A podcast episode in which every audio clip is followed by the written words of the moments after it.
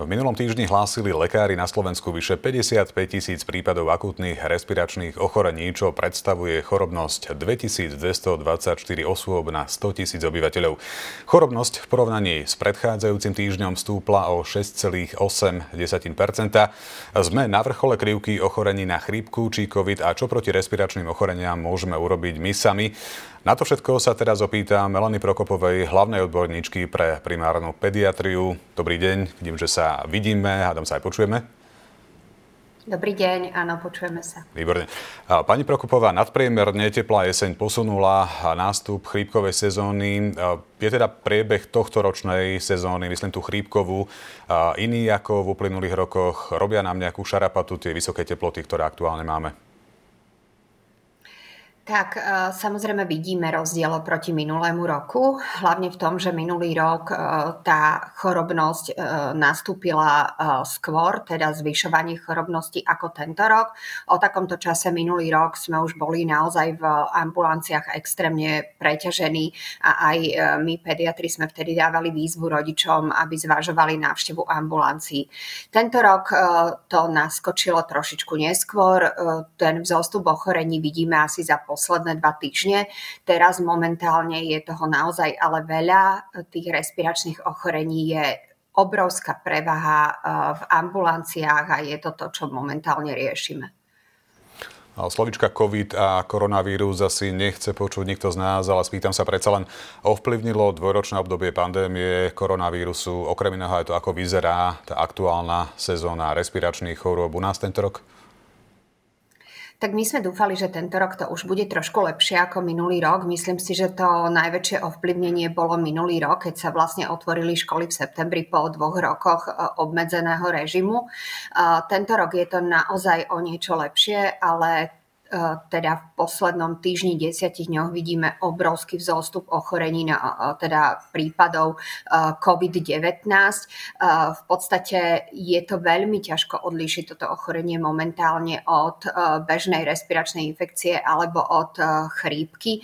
Preto skutočne pokiaľ nám pacient povie, že má príznaky respiračnej infekcie, bolesti hrdla a upchatý nos a dutiny, tak ho naozaj prosíme, aby si urobil minimálne antigénový domáci domáci test a to z toho dôvodu, aby sme vedeli, čo vlastne máme liečiť. A ku covidu sa ešte dostaneme, ale musím povedať, že ma zaujala štatistika vývoja respiračných ochorení v 49. týždni, to je to, čo máme k dispozícii, teda to je ten minulý týždeň. A najvyššia chorobnosť podľa nej bola v Bratislavskom kraji, naopak najnižšia bola v kraji Banská Bystrica. Ako sa podľa vás dajú vysvetliť tieto regionálne rozdiely? Pritom ešte v septembri bol na tom najhoršie Košický kraj, ak si dobre pamätám. No, samozrejme, to je e, spôsobené hlavne spôsobom života e, ľudí v jednotlivých krajoch. Keď si zoberieme momentálne Bratislavu a predvianočné nákupy a prípravy, e, ľudia sa vlastne stretávajú v nákupných centrách, v obchodoch, e, prebiehajú mnohé firemné večierky, vianočné stretnutia Takže, takže naozaj to šírenie je ďaleko jednoduchšie. Myslím si, že ten Bansko-Bystrický kraj, ak si odmyslíme samotnú Banskú Bystricu, tak je tak rozliahly a predovšetkým ide o menšie mesta. Nesídlia tam takéto veľké firmy, nedieje sa tam až toľko kultúrnych hromadných podujatí, že to šírenie je e, obmedzené a myslím si, že tam hlavný zdroj šírenia sú detské kolektívy, čiže materské škôlky a školy. Čiže dá sa z vášho pohľadu hovoriť o tom, že sme niekde na vrchole chrípkovej epidémie, keďže o nejakých pár dní máme vianočné prázdniny, predsa len deti budú zhruba 3 týždne mimo školy, mimo tých kolektívov. Je to dobrá správa pre lekárov? Ja si myslím, že to ešte tento týždeň a budúci týždeň naozaj bude stúpať to, to najhoršie nás pravdepodobne čaká ten posledný týždeň pred Vianocami. Svedčia o tom vlastne aj tie štatistiky z Úradov verejného zdravotníctva a aj keď sa uh, robia vlastne kontroly odpadových vôd uh, vzhľadom na koronavírus. Potom samozrejme bude chvíľočku uh, lepšie, pretože budú prázdniny, budú Vianočné sviatky, to stretávanie ľudí bude v domácich kolektívoch a aj tie deti, ktoré budú chore, sa budú môcť doliečiť a vlastne nebude pokračovať šírenie a ďalší vzostup očakávame potom v tej druhej polke januára. Zároveň s chrípkou sa nám žiaľ rozbehla aj ďalšia vlna covidu, ktorý, treba povedať si svojimi príznakmi aktuálne dominantného kmeňa môžeme naozaj veľmi ľahko e, zameniť práve so spomínanou chrípkou. Vieme divákom veľmi jasne poradiť, aké základné prejavy ochorení, podľa ktorých by e, rozoznal, či ide o chrípku alebo covid, či je to teda tá dobrá alebo nie až taká dobrá správa tak neviem, či je lepšie mať chrípku alebo COVID. E, určite neviem, čo by som si vybrala, ale e, v každom prípade dá sa to odlíšiť aj, aj od tých, aj tými klinickými príznakmi. COVID je e, teraz absolútne typické. Mne keď napíšu pacienti, že ich eh, bolí hrdlo, ale je to naozaj veľmi intenzívna bolesť hrdla, bolí ich hlava, eh, majú upchatý nos a dutiny, tak je to takmer na 99% COVID. Až potom sa pridáva teplota, ktorá môže byť rozlične vysoká. Eh, sú samozrejme, tie deti mávajú prvé dva dní teplotu nad 38,5, dospelí ju mávajú zriedkavejšie a tá teplota vôbec nemusí byť pri tej bolesti hrdla, hlavy a plných dútinách. Pri chrípke tam ten nástup je uh, trošku opačný, tam ide vlastne veľmi rýchlo uh, vzostup teploty, tam tá telesná teplota stúpa až do 40 stupňov.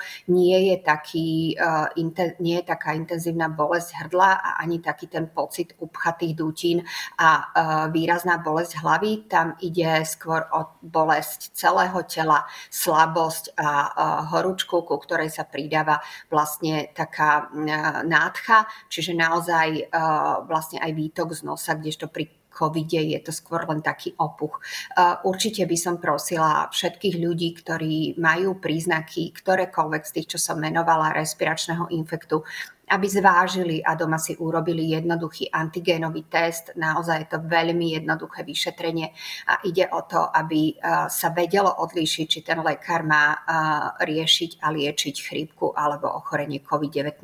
Je to absolútne rozličný prístup v, v priebehu. Vieme potom, čo máme očakávať, čo sa bude diať s tým pacientom. Takže pre nás je to veľmi dôležitá informácia. Skúsme ešte prosím popísať také tie prejavy a symptómy, pri ktorých sme schopní ochorenie, či už ide o chrípku alebo podozrenie na COVID zvládnuť doma a kedy treba volať rýchlu zdravotnú pomoc.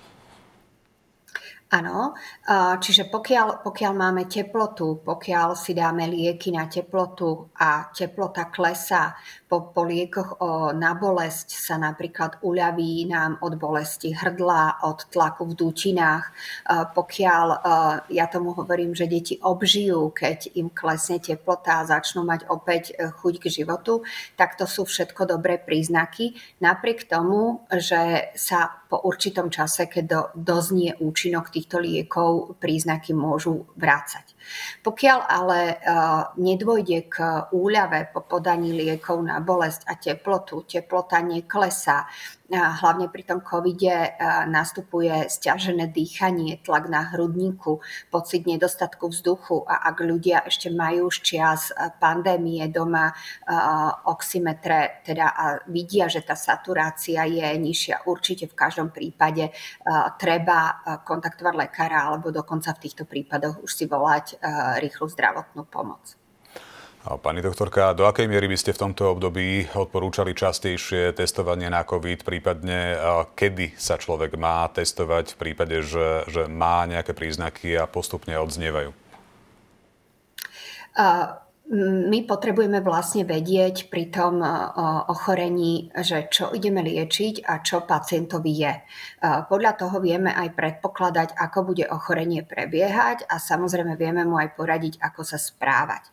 Čiže ja už som to niekoľkokrát povedala, pokiaľ človek pociťuje nejaké príznaky ochorenia, teda či už je to teplota, zimnica, bolesť hlavy, plný nos, bolesti hrdla, bolesti celého tela, tak by si mal urobiť test na COVID. Je to preto, aby sme vedeli, ako ho liečiť. Určite ho vtedy, odpo- vtedy mu odporúčame, aby ostal doma, ak mu ten test vyjde pozitívny, ale ak aj má príznaky ochorenia a test na COVID vyjde negatívny, môže ísť o iné respiračné ochorenie a v takomto príznakovom období ten pacient je najinfekčnejší. Čiže z ohľadu na okolie, na, na ľudí, okolo ktorých sa pohybuje, má ostať doma, nasadiť si symptoma symptomatickú liečbu, prípadne konzultovať s lekárom, ak potrebuje radu.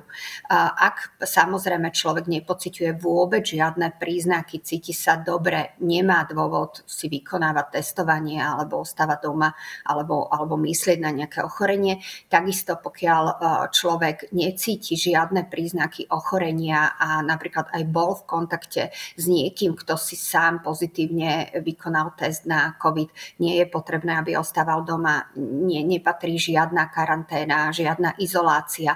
A samozrejme odporúčam ľuďom, ktorí uh, idú do veľkých priestorov, kde sa pohybuje veľa ľudí, aby zvážili svoj pobyt v takomto prostredí a po prípade použili respirátor. Spýtam sa veľmi jasne a budem smerovať na nás dospelých, podľa čoho sa mám rozhodnúť, či a kedy mám ísť po ochorení do práce, aby to bolo bezpečné pre mňa aj pre ten kolektív okolo mňa. Tak samozrejme do práce nie len kvôli okoliu, ale aj kvôli samému sebe máme ísť vtedy, keď už sa cítime dobre a cítime sa zdraví. Či ide o COVID, alebo chrípku, alebo akékoľvek respiračné ochorenie pravdepodobne trvá e, zhruba 7 dní, týždeň. Čiže pokiaľ sa človek cíti zle, má ostať doma a keď už sa cíti zdravý, príznaky, tak samozrejme môže ísť do kolektívu a chce ísť byť úplne bezpečný a fér voči všetkým všetkým kolegom v práci, môže si urobiť kontrolný test eh, na COVID-19, ak ho predtým mal pozitívny. Ak nešlo o ochorenie COVID, tak samozrejme testovať sa nemusí, no a do práce by mal ísť teda potom, keď eh, už je negatívny. Dobrá správa je, že u väčšiny populácie dnes eh, respiračné choroby nepredstavujú život ohrozujúce ochorenie. A odborníci, alebo povedzme radšej, že ich časť upozorňujú, že ich neradno podceňovať najmä v rizikových skupinách obyvateľstva. Skúsme si teda povedať, kto patrí medzi tie rizikové skupiny, kto by si mal dávať teda väčší pozor. No, ja by som chcela povedať, že tieto ochorenia naozaj nie sú jednoduché a aj v prípade, že to akutné ochorenie neprebieha veľmi závažne, tak môžu mať e, následky. Naozaj sa stretávame aj po prekonaní covidu, ktorý nemá závažný priebeh s dlhodobými ťažkosťami v zmysle únavy, bolesti klbov, e, zvýšených teplot, e, ktoré, ktoré pretrvávajú aj niekoľko mesiacov.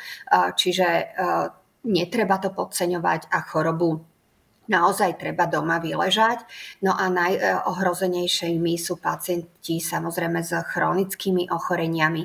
Ide najmä o pacientov s chronickými ochoreniami pľúc, e, ako je napríklad astma, ide o ochorenie e, srdca e, pacientov s poruchami rytmu, s vysokým tlakom, diabetici a samozrejme pacienti, ktorí sú imunodeficientní a sú liečení na niektoré z týchto chronických ochorení.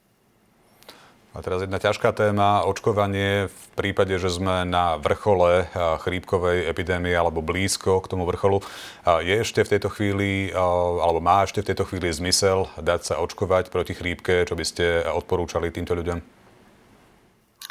Samozrejme, že má ešte význam. E, má to veľký význam, lebo pokiaľ ľudia ešte e, nestihli ochorieť, tak to očkovanie ich bude chrániť v ďalšom období. A hovorila som, že očakávame e, ďalšiu taký vzostup ochorobnosti a ďalšiu vlnu niekedy v druhej polovici januára. Takže naozaj to očkovanie má význam. Po zaočkovaní tá imunita funguje za nejakých 10 až 14 dní.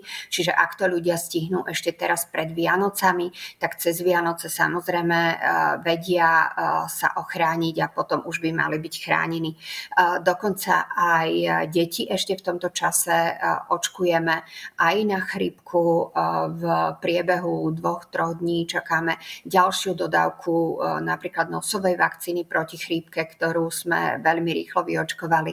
Takže e, určite ešte odporúčam očkovanie. Ak máme správne informácie a správne čísla, tak na Slovensku sa sezónna zaočkovanosť proti chrípke bežne pohybuje medzi 4 až 5 percentami populácie a v krajinách západnej Európy je to niekedy niekoľkonásobne viac. A čím si vysvetľujete tento nepomer? Vysvetľujem si to hlavne prístupom k zdravotnej starostlivosti. Myslím si, že u nás je veľmi jednoduchý prístup k zdravotnej starostlivosti a preto ľudia nevidia také veľké riziko v ochorení, teda v tom, v čom teda to, čo sa stane, ak ochorejú. Samozrejme aj ekonomické faktory hrajú úlohu. U nás máme veľmi pozitívny sociálny systém, ak ľudia ochorejú v zahraničí, tie následky ekonomické sú väčšie. Častokrát aj tú zdravotnú starostlivosť si ľudia musia platiť, čiže tá prevencia je tam veľmi, veľmi pre nich dôležitá, takže je určite na vyššej úrovni. Ja si to vysvetľujem predovšetkým, predovšetkým týmto a samozrejme potom aj taký ten povedomie a také tie kampane proti očkovacie, ktoré sa vedú na Slovensku, majú veľký vplyv. Skúsme to teda uzavrieť tak nejako ľudský. Čo by ste poradili našim divákom aj vzhľadom na dátum v kalendári, možno na teploty, ktoré nás čakajú? Dnes sme avizovali, že bude až okolo 10 stupňov. Aby prežili sviatky v zdraví, aby teda neboli obdarení covidom alebo chrípkou, aby tie sviatky boli naozaj také, aké si predstavujú. Určite by som poprosila všetkých ľudí, aby v prípade, že majú nejaké príznaky ochorenia, akékoľvek, aby naozaj z e, úcty k sebe a z tolerancie voči ostatným ostali doma, aby sa izolovali, aby ochorenie vyležali, aby to ochorenie vlastne nešírili ďalej, aby, aby sa prípadne otestovali, o aké ochorenie ide. Naozaj prosím ľudí, pokiaľ nemusia, aby sa vyhýbali miestam, kde veľká koncentrácia ľudí, pretože ide o to, aby naozaj, ako ste povedali, e, Vianoce strávili zdraví a v pokoji a nemuseli ležať e, v posteli v horúčkach. To bola Elena Prokopová, hlavná odborníčka pre primárnu pediatriu. Ďakujeme, že ste boli s nami a pekný zvyšok dňa želám. A ja vám želám pekný deň. Dovidenia.